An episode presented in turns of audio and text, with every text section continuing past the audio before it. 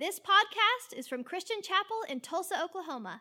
For more information, visit us online at christianchapel.com. Good morning. It's good to see you today. My name is Chris. I'm the pastor here at Christian Chapel. If you're a guest, we're thrilled that you're with us. If it's your first time back in a while, welcome back. Uh, we are still kind of figuring out how exactly we're supposed to interact with each other right now. I know many of you probably feel that tension at different times too. I have. Um, like half-heartedly but almost seriously joked about we're going to start doing stickers at christian chapel. Uh, like green means give me a hug. Uh, yellow means six feet away and red means no eye contact. Uh, you know just so so, so then we just all know because i honestly i don't know what to do when i meet someone new now. It's like are we are we are, i don't I don't know. Should I wave? Then I'm rude. Do I shake hands? Then I'm rude. Do I hug? Then you think I'm like Typhoid Mary. I don't really know what to do. So I just want you all to know no matter how awkward your interactions might have been this morning, we are glad that you're here. And we are thankful that you're here. And we're continuing to pray uh, for an end to this virus, for an end to everything associated with that. And thank you for joining us in those prayers. Today at Christian Chapel, um, we want to stop and, uh, kind of speaking of awkward, jump into some awkward conversations. Um, I know we have all been aware of what's going on in our city, what's going on in our nation, uh, all around the world. Uh, since the, the death of George Floyd in Minneapolis, there have been protests, marches uh, across our nation here in our city. And so I, I, thought it would be good for us today to stop and just hear the stories of some of our brothers and sisters. Uh, but I, I, don't want you to get the wrong idea at all. We are, we are not here this morning just to have a, conversation about race in our nation. Uh, we're not here to talk about our duty as citizens um, or, or any of that kind of stuff. What we're really focusing on is we are the church.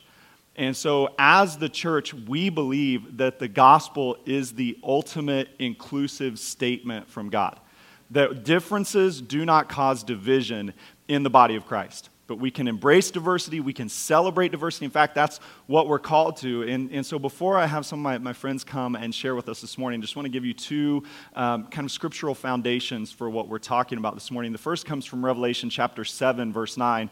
So, if you're familiar with the book of Revelation, this is the Apostle John's vision uh, in chapter 7 of what heaven will be like.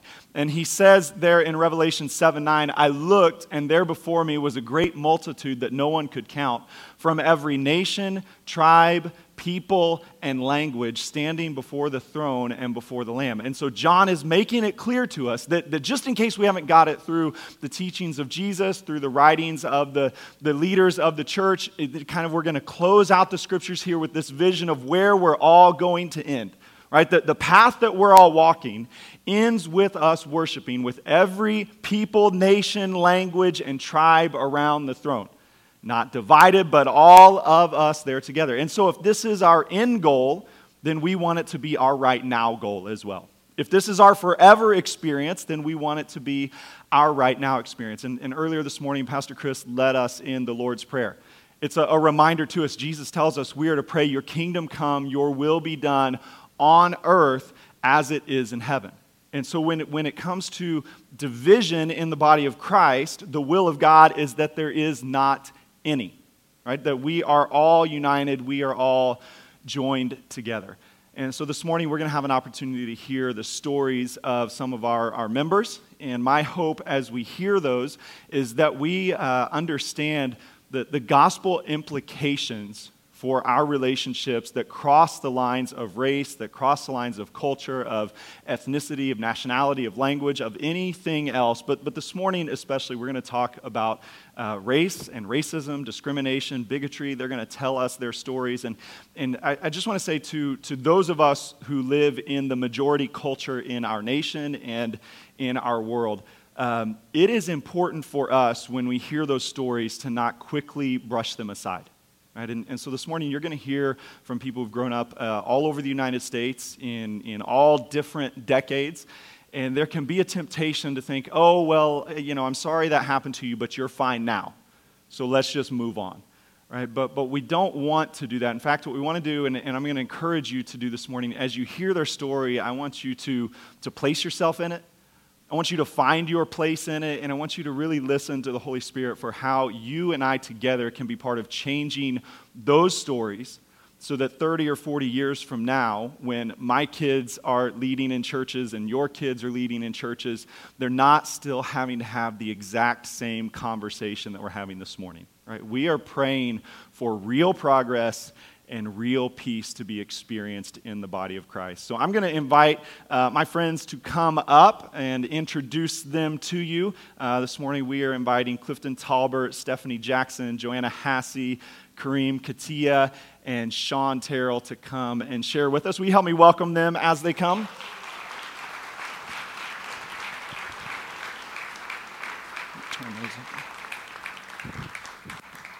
There you go.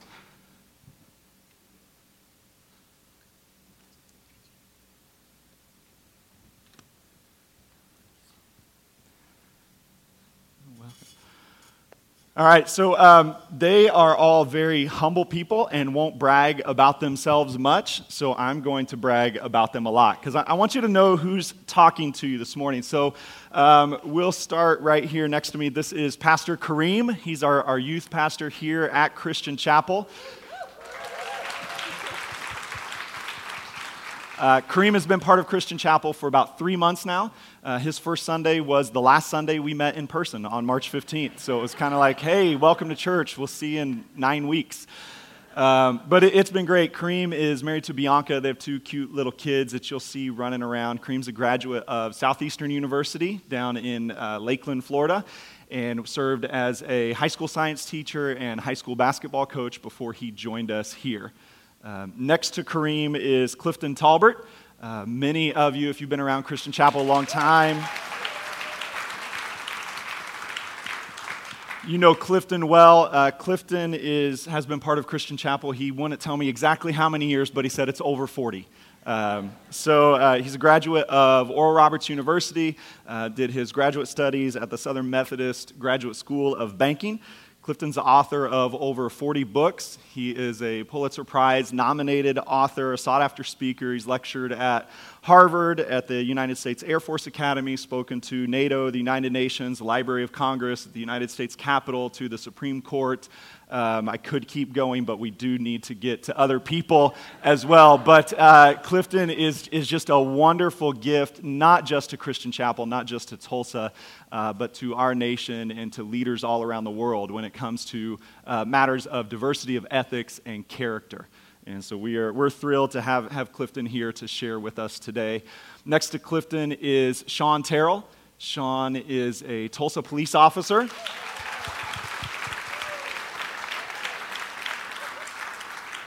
He is uh, married to Claudia, is a father of five, including two brand new twins. Uh, so, so if Sean falls asleep halfway through, uh, you'll, you'll understand why. Um, and so Sean's a graduate of Emporia State University in Kansas. He recently finished his master's degree at Dallas Theological Seminary as well. And as I said earlier, works for the Tulsa Police Department. He's also started a ministry called uh, Blue Light Ministries that uh, presents the gospel to law enforcement officers. Next to Sean is Stephanie Jackson. Stephanie is married to Benny and is a mom to Carrington. Uh, she's been a part of Christian Chapel for about 12 years now. She's a graduate of uh, both Oklahoma State and the University of Central Oklahoma, because why get one bachelor's when you can get two, right? yes. And then she wasn't done there. She went on to get a master's from Southern Nazarene. She went on to graduate uh, from law school at TU. A couple years ago, Stephanie retired after 20 years on the Tulsa Police Department, retired as a sergeant, and then in retirement decided to become a lawyer. And so is, is currently practicing law as well. And so we're thrilled to have Stephanie sharing with us today. And then next to Stephanie is Joanna Shrewsbury. Joanna is a mother of three. She's a graduate of the University of Missouri. She had a, a broadcast journalism major. Um, she currently works as a debate and English teacher at Edison High School, but is transitioning to Crossover Prep, uh, a private school in North Tulsa, where she will help them start Crossover Prep Girls Academy and serve as the principal beginning this fall. So we're really excited for her there. Um, prior to education, and, and, I believe prior to children, Joanna was a uh, newscaster, and so was on stations in Missouri, Virginia, uh, was nominated for an Emmy at one of those stops along the way. So, um, all of that to say, uh, the least impressive person up here this morning is me so we are we're thrilled but but really in, in all seriousness all of uh, each of these individuals i consider a personal friend. They have shared their stories with me. Um, each of them in one or two or three or ten specific ways have helped me understand uh, you know kind of the, the dynamics of of race and just just things that, that i never knew and they have spoken those. They have gently corrected me at times. Uh, Clifton and I have had some talks over the years where he's told me, hey, you should not say that that way. Uh, that's, that's, not, that's not good. Sean has encouraged me of, hey, it's, you know, it's bad, but we're making progress. Kareem's helped me understand that the place of, of my voice at times where I think, well, like, everybody knows what I think. I don't need to say it again. Um, and even this week, he was reminding me of, like, hey, you love your wife, but you still tell her all the time. So it's, it's good, good to do that. Joanna, a couple years ago, was telling me how, how meaningful it was for her and her family uh, to see someone on stage who had the same color of skin that they did and the value that added to them. Stephanie and Sean and I both had a lot of talks over the years about uh, the role of law enforcement and the, the way that all of that plays out in all of these conversations. And, and so I appreciate the wisdom, the grace of each one of them and we, it's not really rehearsed today. I sent them a few questions that we're going to talk through, but for the most part, I want you to have the experience that I get of just listening to the wisdom that God has put of, of people in our lives. And really just, we're going to see how it goes and, and see where we end. So uh, why don't we, we'll just start here with Kareem. Can you guys just give us a real quick kind of where you grew up, quick background, and uh, then we'll get going. Okay. Yeah, so uh, I grew up in South Florida. Um, and uh, it's very diverse. Uh, it's a, a, an extreme melting pot. Um, I would consider it the southern New York um, in a way. That's, that's what I would compare it to. Um, so, uh, I, like you said, I graduated from Southeastern University. Um, I went to, uh, I, I, did some youth pastoring. I, I coached for seven years, uh, was a high school teacher for about three years. And um, yeah, yeah, that's a little bit about me, yeah, real quick. Perfect. Clifton? I grew up a long time ago, as the pastor sort of indicated, the senior representative up here. I grew up in the Mississippi Delta. Um, through high school.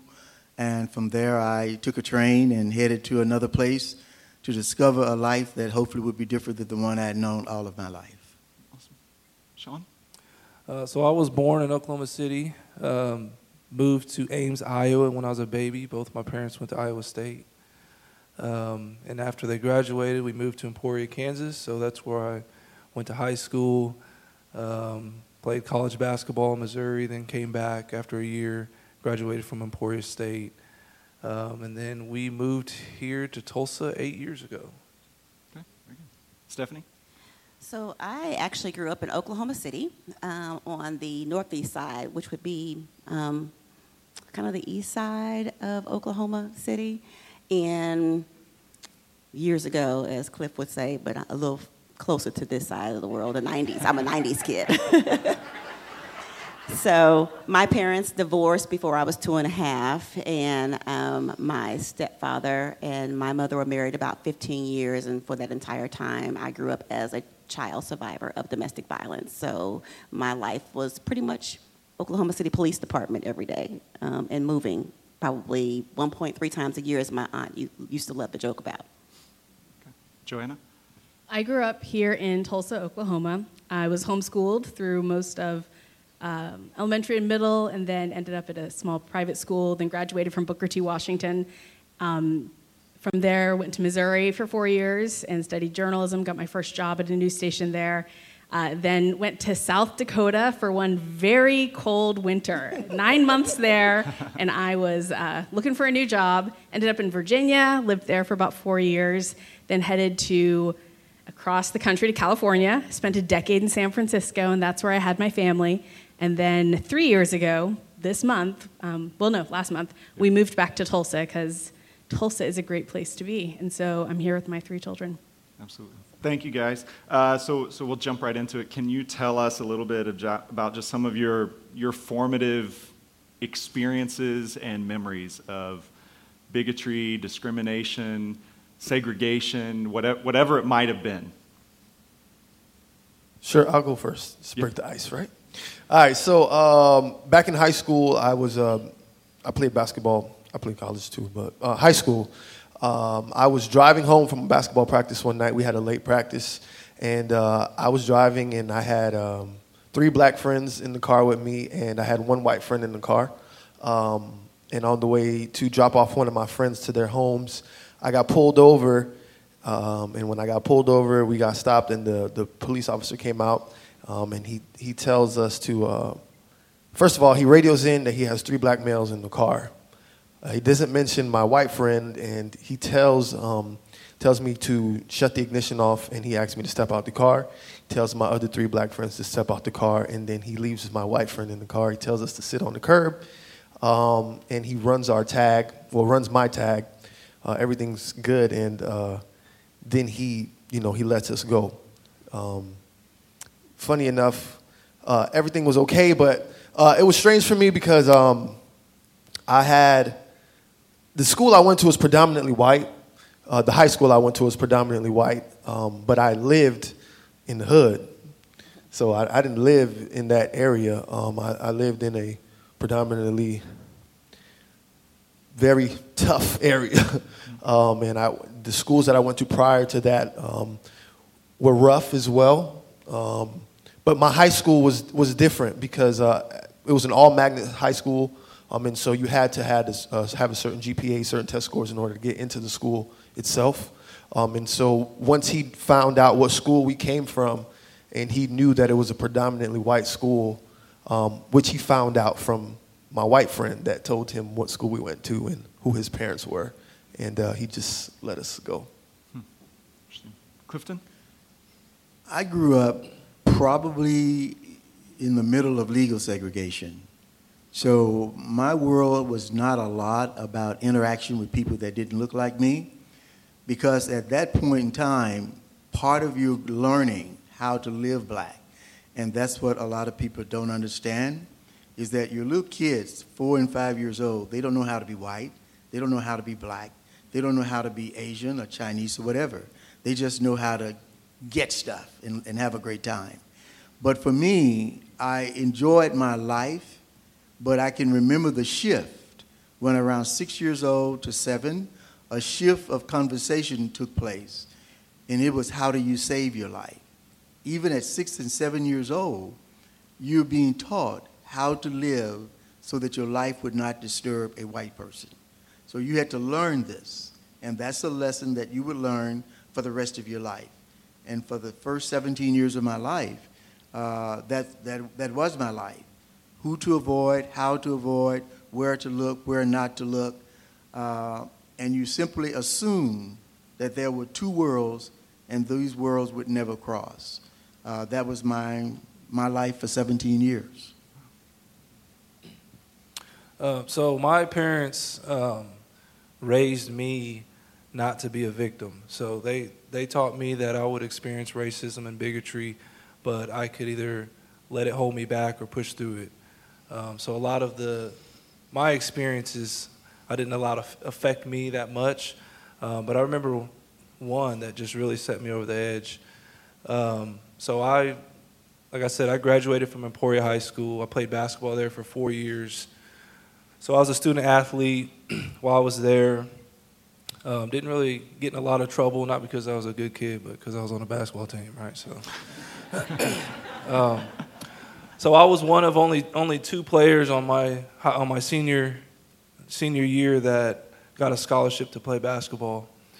Um, so about a year later, I'm back in Emporia. I'm going to Emporia State University now, and my mom, who's also a teacher, uh, was doing some after school tutoring at Emporia High School. So she asked me if I could come and help her. So I said, sure, why not? It's something I can put on my resume. So I get to the to the school. I check in at the at the office. I get a visitor's pass, and so now I'm walking to the library, and I get stopped by one of the principals, And he asked me what I was doing. So I said, Well, I'm here to help tutor in the library. And he told me that I needed to leave because gang members were not welcome in the school. And now I'm not the man that I am back then. So I went off. They called the police on me. I left. But I think what hurt what hurt me so bad about that particular one was, I mean, this was a principal that knew me for four years. You know, I went to that school. Everybody knew me. They knew my parents. My parents are well respected in the community.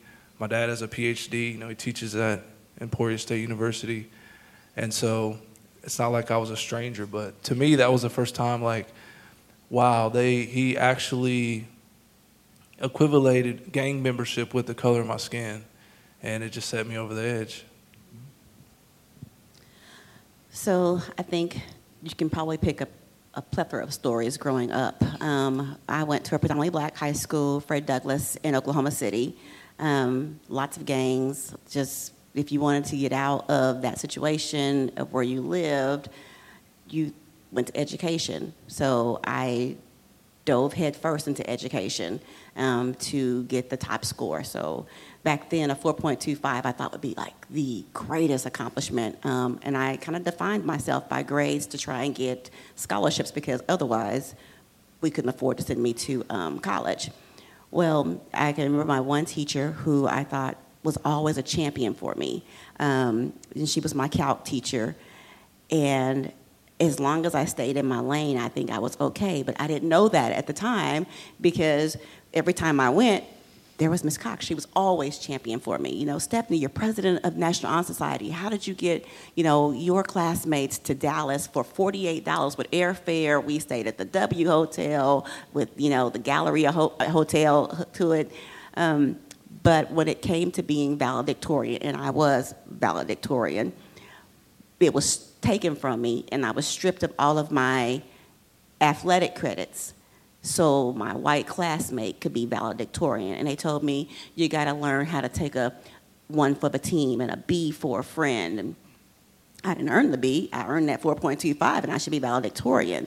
And because I advocated for myself, I was considered angry and disrespectful. Never said anything that was dis- I was raised to not be disrespectful. However, because I advocated, I was considered aggressive and um, told to just take it and just show up and shut up, and then told that I would never amount to anything by that same teacher who had championed for me for four years of my high school career. And I thought, what do you do? So I was not going to go to my graduation, yet my mom was like, Your grandparents are here from New York, you have to show up and I had to just sit there and watch somebody give my valedictorian speech. And not only did they strip me of my athletic credits, it moved to, me to number three in the class instead of being number one.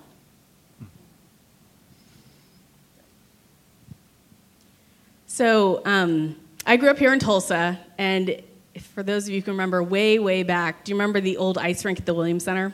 Right? And it was great. And there are all those glass walls going up three stories, and you could skate. Well, my sister and I, our father worked in the Williams Center, and we just were always there watching the ice skaters, and we wanted to ice skate. So we got some ice skating lessons for Christmas, and then that rolled into like three years later, and we were getting really good at ice skating. Um, and I remember once being on the ice, and it was lovely, just soaring and sailing on the ice, and I was out there feeling free like a little kid should. And I looked over, and my mom was like signaling us um, I guess I should mention here that I grew up in a biracial family. My father is white and my mother is black. And she was signaling us, and she looked really upset. And I looked next to her, and there was some guy in a jacket, and I had no idea who he was, and he was white. You know, she wanted us off the ice right now, and I was like, well, that's weird. So found my sister. We got off the ice, took off our ice skates, put them in our bag, threw them on our shoulder.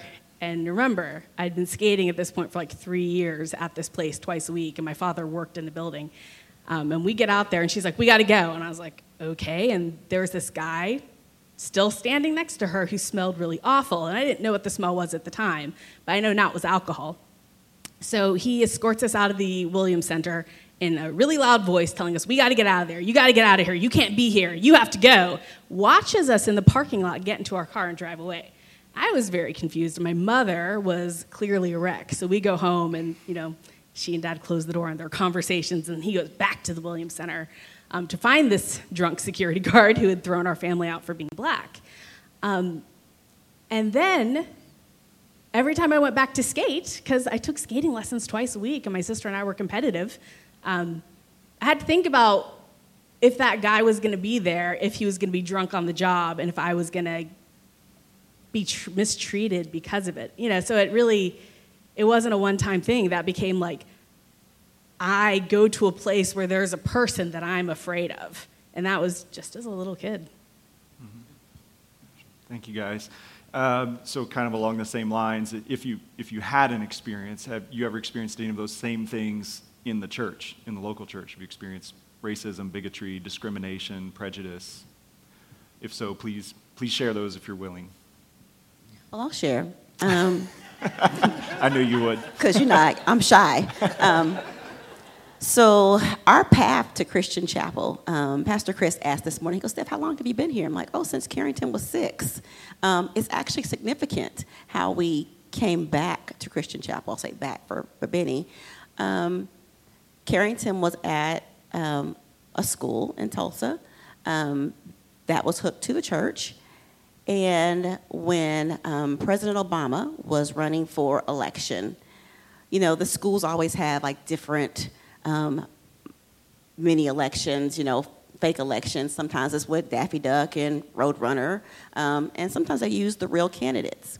Here, they use the real candidates. Um, and Carrington and 12 other classmates cast their votes for President elect Obama. And her classmates um, came out to tell their parents that, Mom, can you believe that her mom and dad let her vote for him and that they're supporting him? And the parents came to me after school um, and berated me in front of my child about it. And if that wasn't bad enough, the Sunday um, after the election, our pastor was not slated to preach. And he said, I'm going to preach anyway because you all have allowed your personal feelings to override your economic, you know, duty to this country. And I am just appalled and sickened that you would allow this man to be president. It was just, gosh, I couldn't, I, I, could put a word to it, but um, people start walking out of the church. I sat there because I wanted to hear exactly what he had to say. And then Benny and I took our child to the school and we pulled her out in mid semester and we enrolled her into Holland Hall. And that's how she got to Holland Hall. And we left the church because you weren't allowed to stay at the church if your child um, disenrolled in school. Um, or, you know, it was just so many things that was always political. But I thought that was so bad. And Carrington cried and was like, how come a black man can't be president? How come we can't cast our vote for a, a, a black president? What makes him evil? I said, he's not. But that's not a child, uh, something I thought I should be explaining to my six-year-old from my pastor who should be praying for our country and whatever leadership there was. But my poor child had to be accosted by friends who she thought were friends and their parents um, in their present at me, watching to see what her mom would say. I thought that was just horrific. So that's actually how our path got to Christian Chapel. So just to be clear, that's not like you're not having to reach back to your childhood. This is 2007, No, this is- 2008 yes. in Tulsa, Oklahoma, Yes, in South Tulsa, Oklahoma, yes, as a Tulsa police officer, married to a professional man with people Yeah. who told you they loved you. Oh, yeah. I got interviewed to just, so you see me greeting here and smiling every day. I had to interview, um, and they checked my tithing record to see if I could qualify to shake your hand and greet you into the church. It was just shocking and amazing. I couldn't, couldn't believe Yeah. it. To clarify, that was the other church, not Christian Chapel. Just make sure we're on the same page there. Uh, yeah. Anybody else? I mean, in the church, Joanna? Cliff, Well- anybody?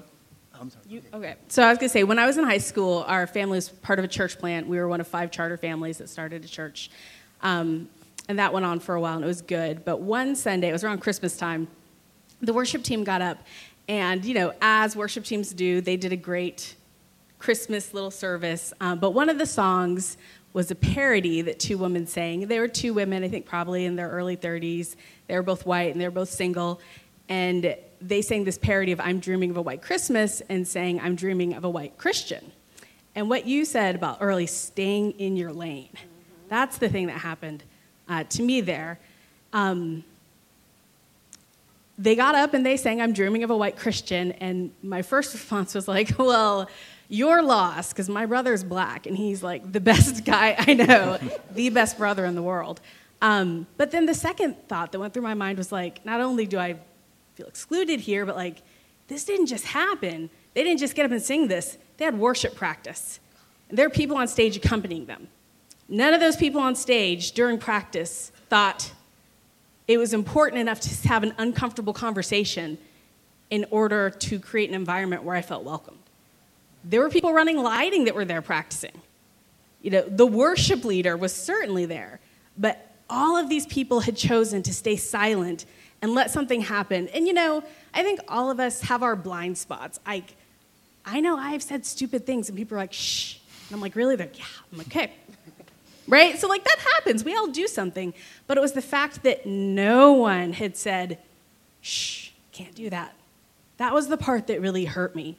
It made it feel like a betrayal because it wasn't just someone doing something stupid because they have a blind spot. It was a collective decision to do nothing. Yeah. Yeah. Clifton?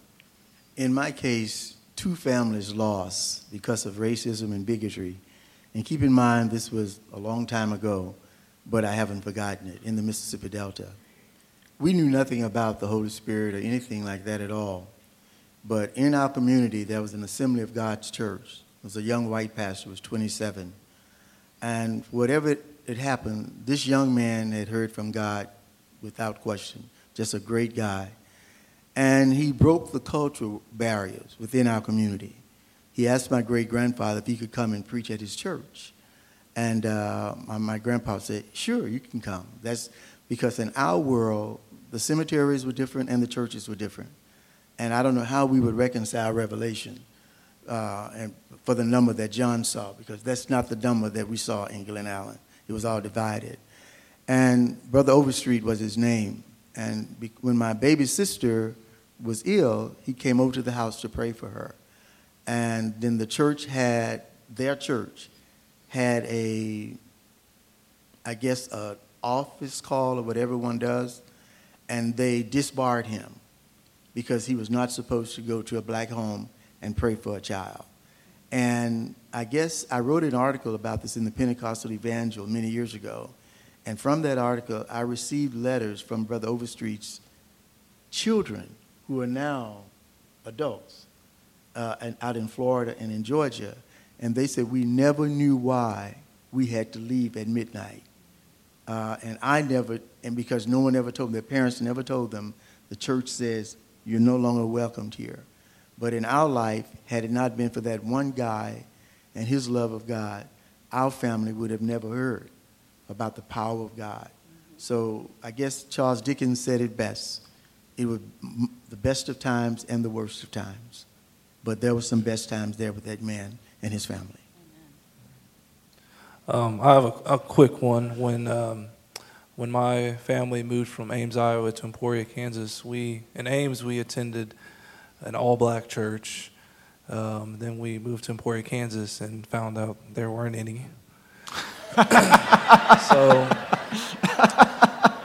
um, so we started attending a, a, a, church that was all white, um, and I remember. I don't really remember this happening. I just remember my parents talking about this um, as I got older because I think I was in fifth grade. Um, but there were several members of that church who told the pastor uh, that if we were going to go there, they were going to leave, so he needed to pick uh, between us or them. And the pastor told them, uh, Don't let the door hit you on the way out. Uh, so um, I don't want to focus on the, the negative of that story. I want to focus on the positive. It, it meant a whole lot to us that our pastor stood up for us in that way. And we've made some relationships that continue to this day, people that we love dearly. In fact, the church that my parents go to now, um, the pastor there was my youth pastor at that church, and so we've we've got a brother for life there, and he's been doing some great work in Topeka in terms of uh, racial reconciliation. So, um, so that to me, that's a story of of redemption that you know, that pastor was faced with a decision to draw a line in the sand right there, and, and he did the right thing. Absolutely. Absolutely. Uh, I do want to say Dr. Mrs. Mrs. Terrell are here today joining us, Sean's mom and dad. Uh, so we're glad that you guys can make it down.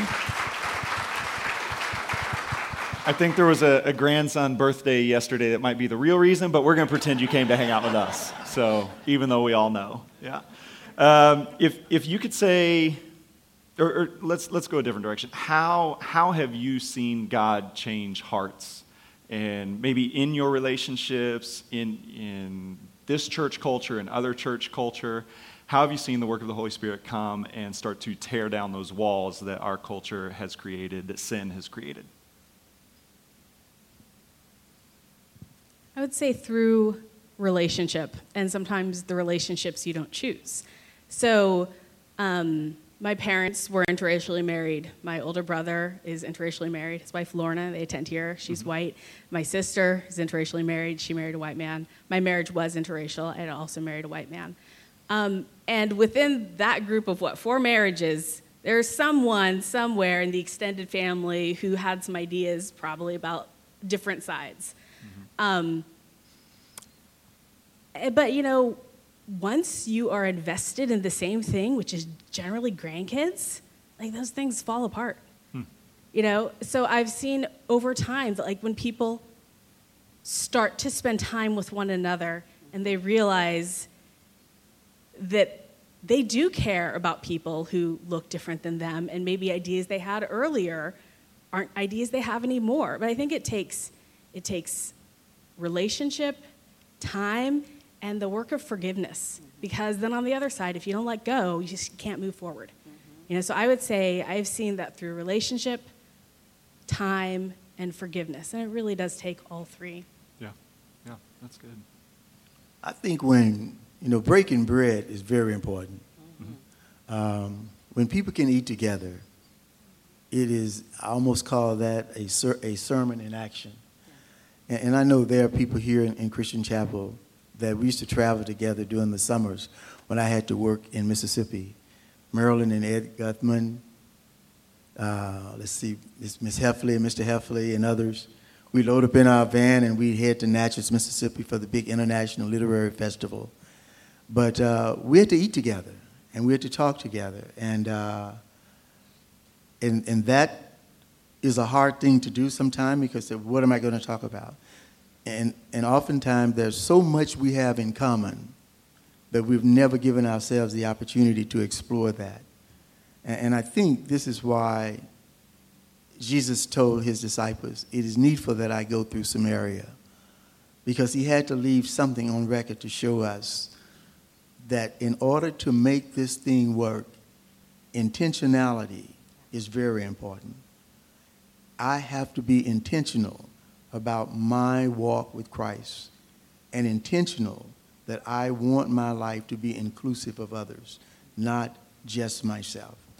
And I, and I think this is what Christ's message was to his guys, because they had all grown up in that same culture. And just because that's the culture that you were born in, that doesn't mean that's the culture that God has chosen for you. That's good. That's good. Um, I, I, would uh, I would also want to almost piggyback off of what Clifton is saying, and just kind of provide a difference between um, diversity and um, inclusion. Um, diversity can can mean, yeah, we have a, a bunch of different um, ethnicities here, or races here, or genders um, in one church. inclusivity, uh, on the other hand means um, active part, active leadership um, of different race, ethnicity, gender. Um, and so when you look at the church, for example, and uh, you see a formerly all white staff at Christian Chapel hire a young black man a part of a leadership staff, I think that that is huge when it comes to wanting to see uh, diversity and in- inclusivity um, as a whole. So I think that I experience God there. Um, because the truth is, is that I, I've, I've faced many conversations with friends that I've had um, that no longer are Christians, that were black, that would say, hey, you're in a white man's religion. Um, Christianity is a white man's religion. It's it's European. It's Anglo, and I have to fight with these men. Not physically fight, but like have verbal disagreements with them to let them know that listen, Christianity is is not about race at all, and that's what makes Christianity what it is. Um, the fact that uh, Jesus comes and decides that he wants uh, the Holy Spirit to come in and and and give you power to witness to all parts of the earth, and and everybody's included in that. Um, whether you're black, white, brown, whatever skin color you are, wherever you're from, um, and then you find that um, from Jesus' time, and now to see it uh, happen here for me, uh, I think that uh, I'm really grateful for that. Mm-hmm. So um, that's uh, something good that I've experienced. Yeah, that's awesome. That's awesome. Anybody else? Any signs of, of hope you've seen, change in the in the church, how God's working? Mm. Stephanie? So, I think just um, daily walking is what I've seen. I've seen an outpouring over the last several years um, with just having friendships and building friendships um, and everyone coming together. So this week, um, if you're on my Facebook page, you'll you'll you'll see them. But I had a, a dear friend and colleague um, reach out and support my business. Um, n- nothing premeditated about it, had no idea until he asked and said, Hey, I wrote this up. Can I post this? And I thought, if you didn't know him, you would think he was doing it because of the recent unrest. But if you know him, you'll know that, just as um, Cliff said, he's been intentional with making friendships and connections and relationships to um, reach out way prior to COVID 19 and the recent pro- protests um, and injustices. So I think those are the things I'm seeing from Christian brothers and sisters that are reaching out and just being genuine um, and not walking on eggshells to have a conversation. I love that. I love that Sarah and I can just sit there and talk and, and chit chat and, and sisterhood. And that means the world to me um, because we are frail and, and as humans and we're frail as Christians and we're going to misstep and we're going to fail feel the Lord at times. But to me, what I see with my Christian brothers and sisters is that clean slate God has given us to be friends intentionally and to learn and know each other beyond the colors of our skin. And I'm just blessed for that. Mm-hmm. Absolutely. Can, can I just say something yeah, real quick? Um, sorry for talking again, but uh, just to go beyond, um, to go beyond. When it comes to finding hope, I, I think that a lot of us have kind of come to a point where we're trying to find the answer and um, like sociology or, or some ways of, you know, with people. However, the true answer is not through that. The true answer is through theology, through Jesus, right? Through finding Jesus Christ. Um, hopefully, I don't offend anybody by saying this, but to, to many people's surprise, Jesus wasn't Anglo white. Jesus, right, nor was he black, right? But Jesus was a Middle Eastern Jewish curly head man um, that, that uh, you know, that came from somewhere that decided that, hey, I'm going to come to the world that everybody would have a chance at eternal life. So I think that's where hope truly lies. Yeah, that's good. You know, there's one other thing too the relationships that you build. And if you ever make a mistake and embrace people wholeheartedly, they become family. Amen. And uh, there's a family here, the Decker family. Amen. You know, Doug is just like my own child.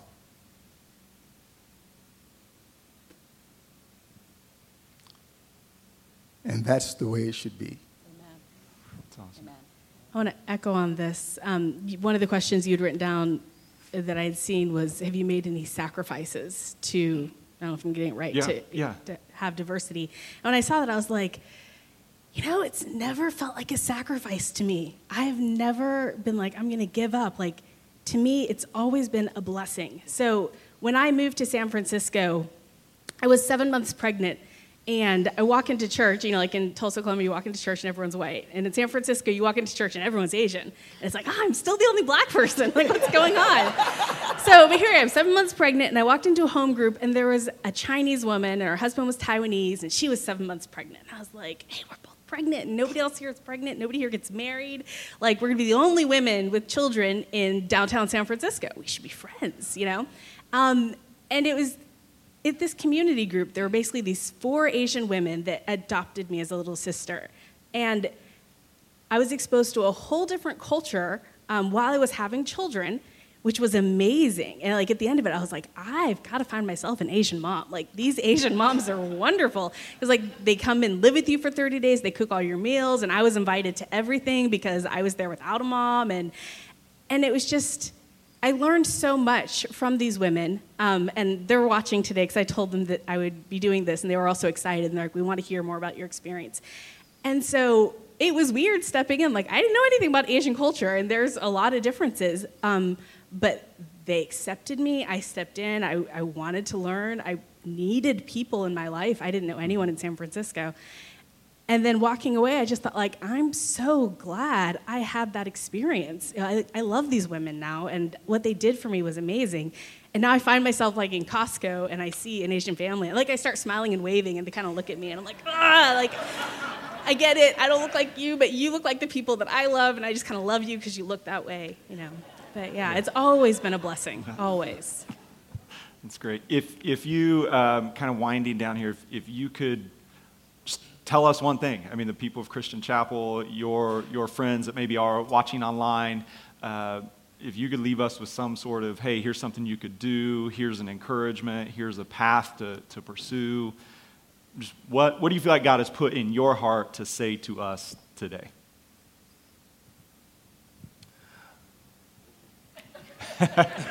Go for it. Um, man, uh, over the last you know month or so, I've you know with just what's been going on, um, a lot of old wounds have just been retorn in my life, and I just want to say I've had a lot of people, um, just my friends, people in this church that have just called me, texted me, reached out to me um, to check on me, and just let me know that they're with me, and I, I really appreciate that. Um, you know, I wear glasses, obviously, um, and so Andy, if I were to change glasses with you, um, you would probably tell me that I'm blind, that uh, I can't see.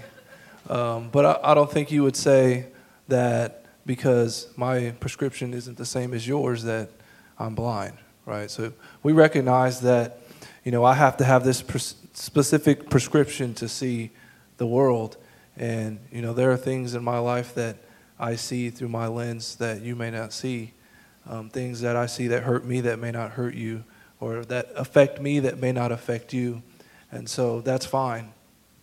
Um, but you know, I, I think a step forward would be to say, I recognize that I don't have the same perspective as you, um, but that doesn't mean that your perspective isn't valid. Um, I recognize that you see the world differently than me, and that's okay, and just embrace that. Um, you know, at the heart of God, He's a missional God, and you know, He sent His Son. He could have sent Him, you know, three hours before the cross, but instead, instead, Jesus spent 33 years on this earth, living, breathing, embracing culture, you know, walking with the disciples, walking with people, being tempted. You know, he experienced all of that, and then the Bible says that he's not ashamed to call us brothers and sisters. And so, if, if, if the God of this universe can call me and you his brother, then, man, what why would we allow the enemy to continue to divide us? Right? The, the work has already been done. You know, it's on the cross. Everything that divided us was nailed to the cross. Jesus died for it. And so from now on, you know, our responsibility is to live in that victory and walk in it. Mm-hmm.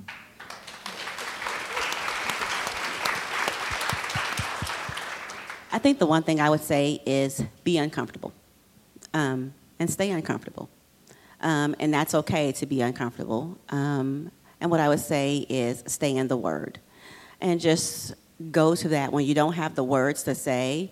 Um, go to God's word, um, and remember that you know God ate with the tax collectors who were below or below.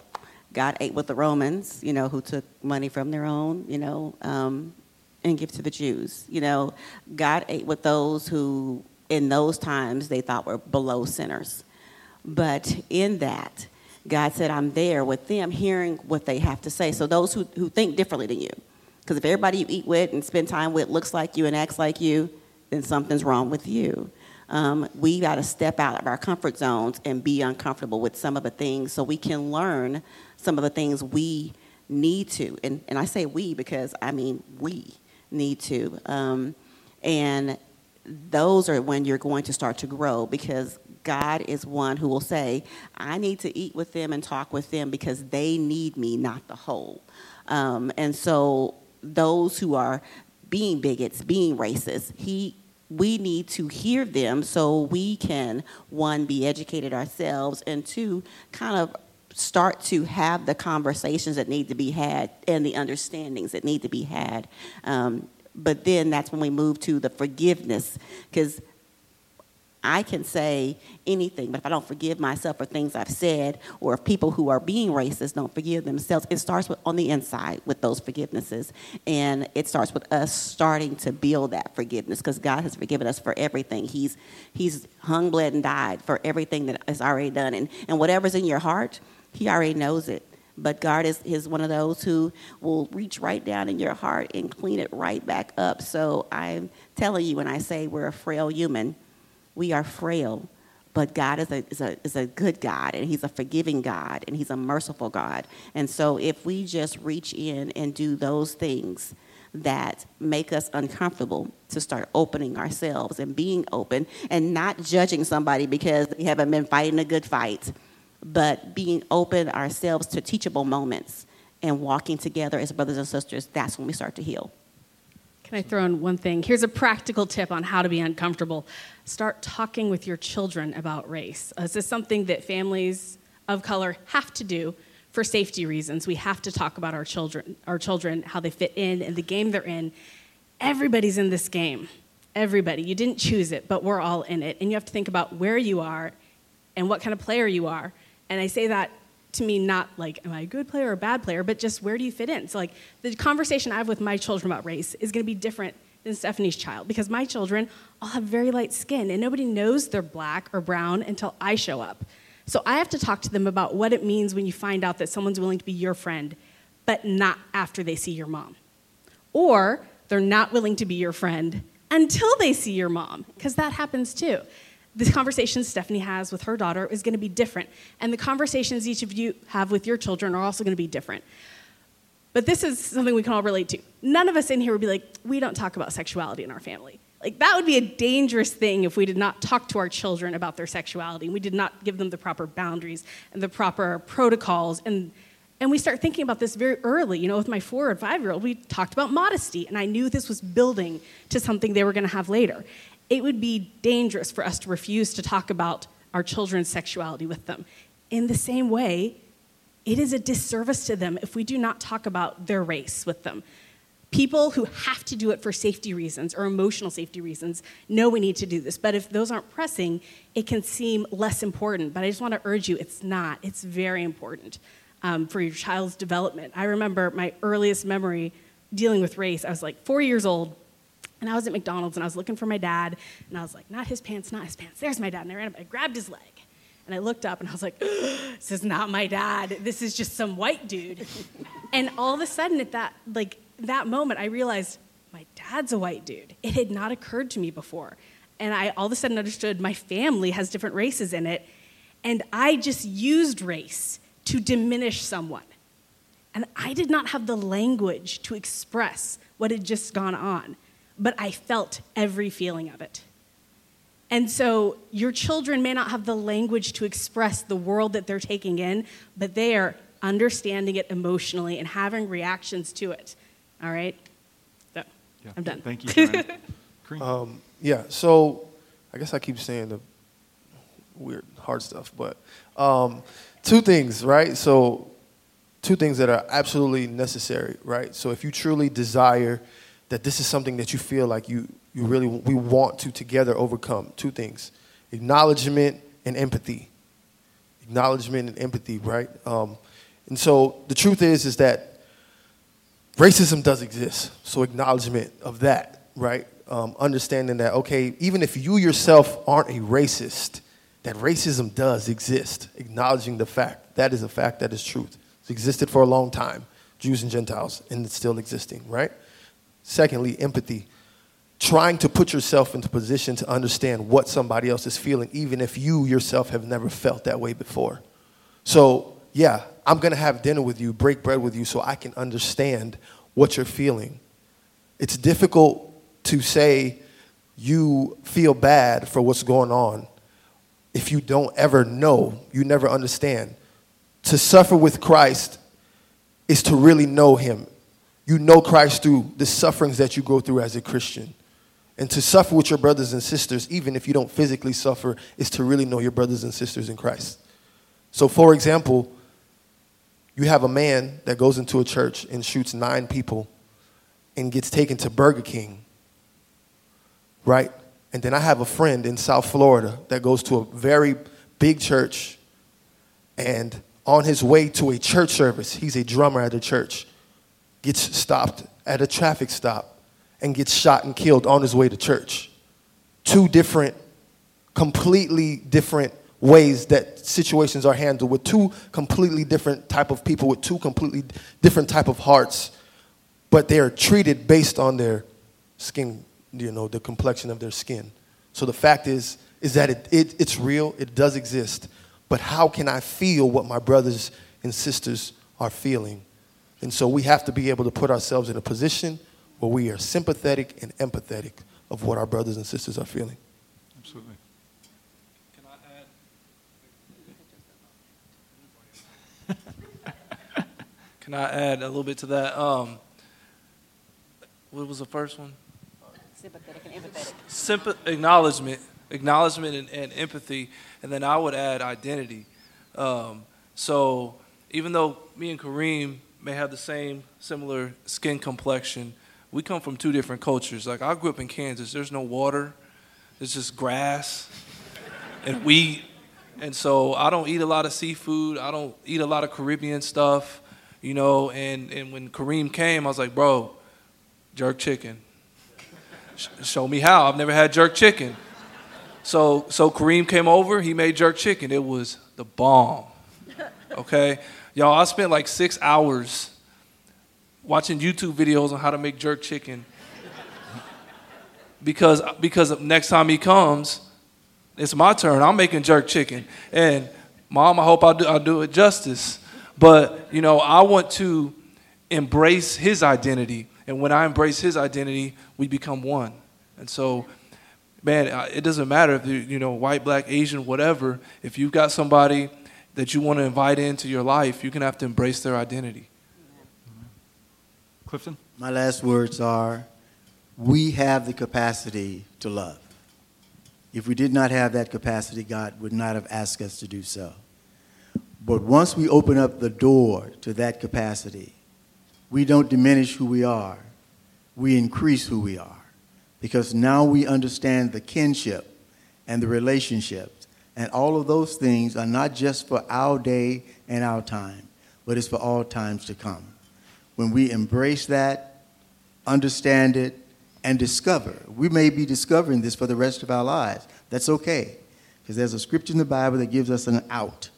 He said, Beloved, it does not yet appear how we should be.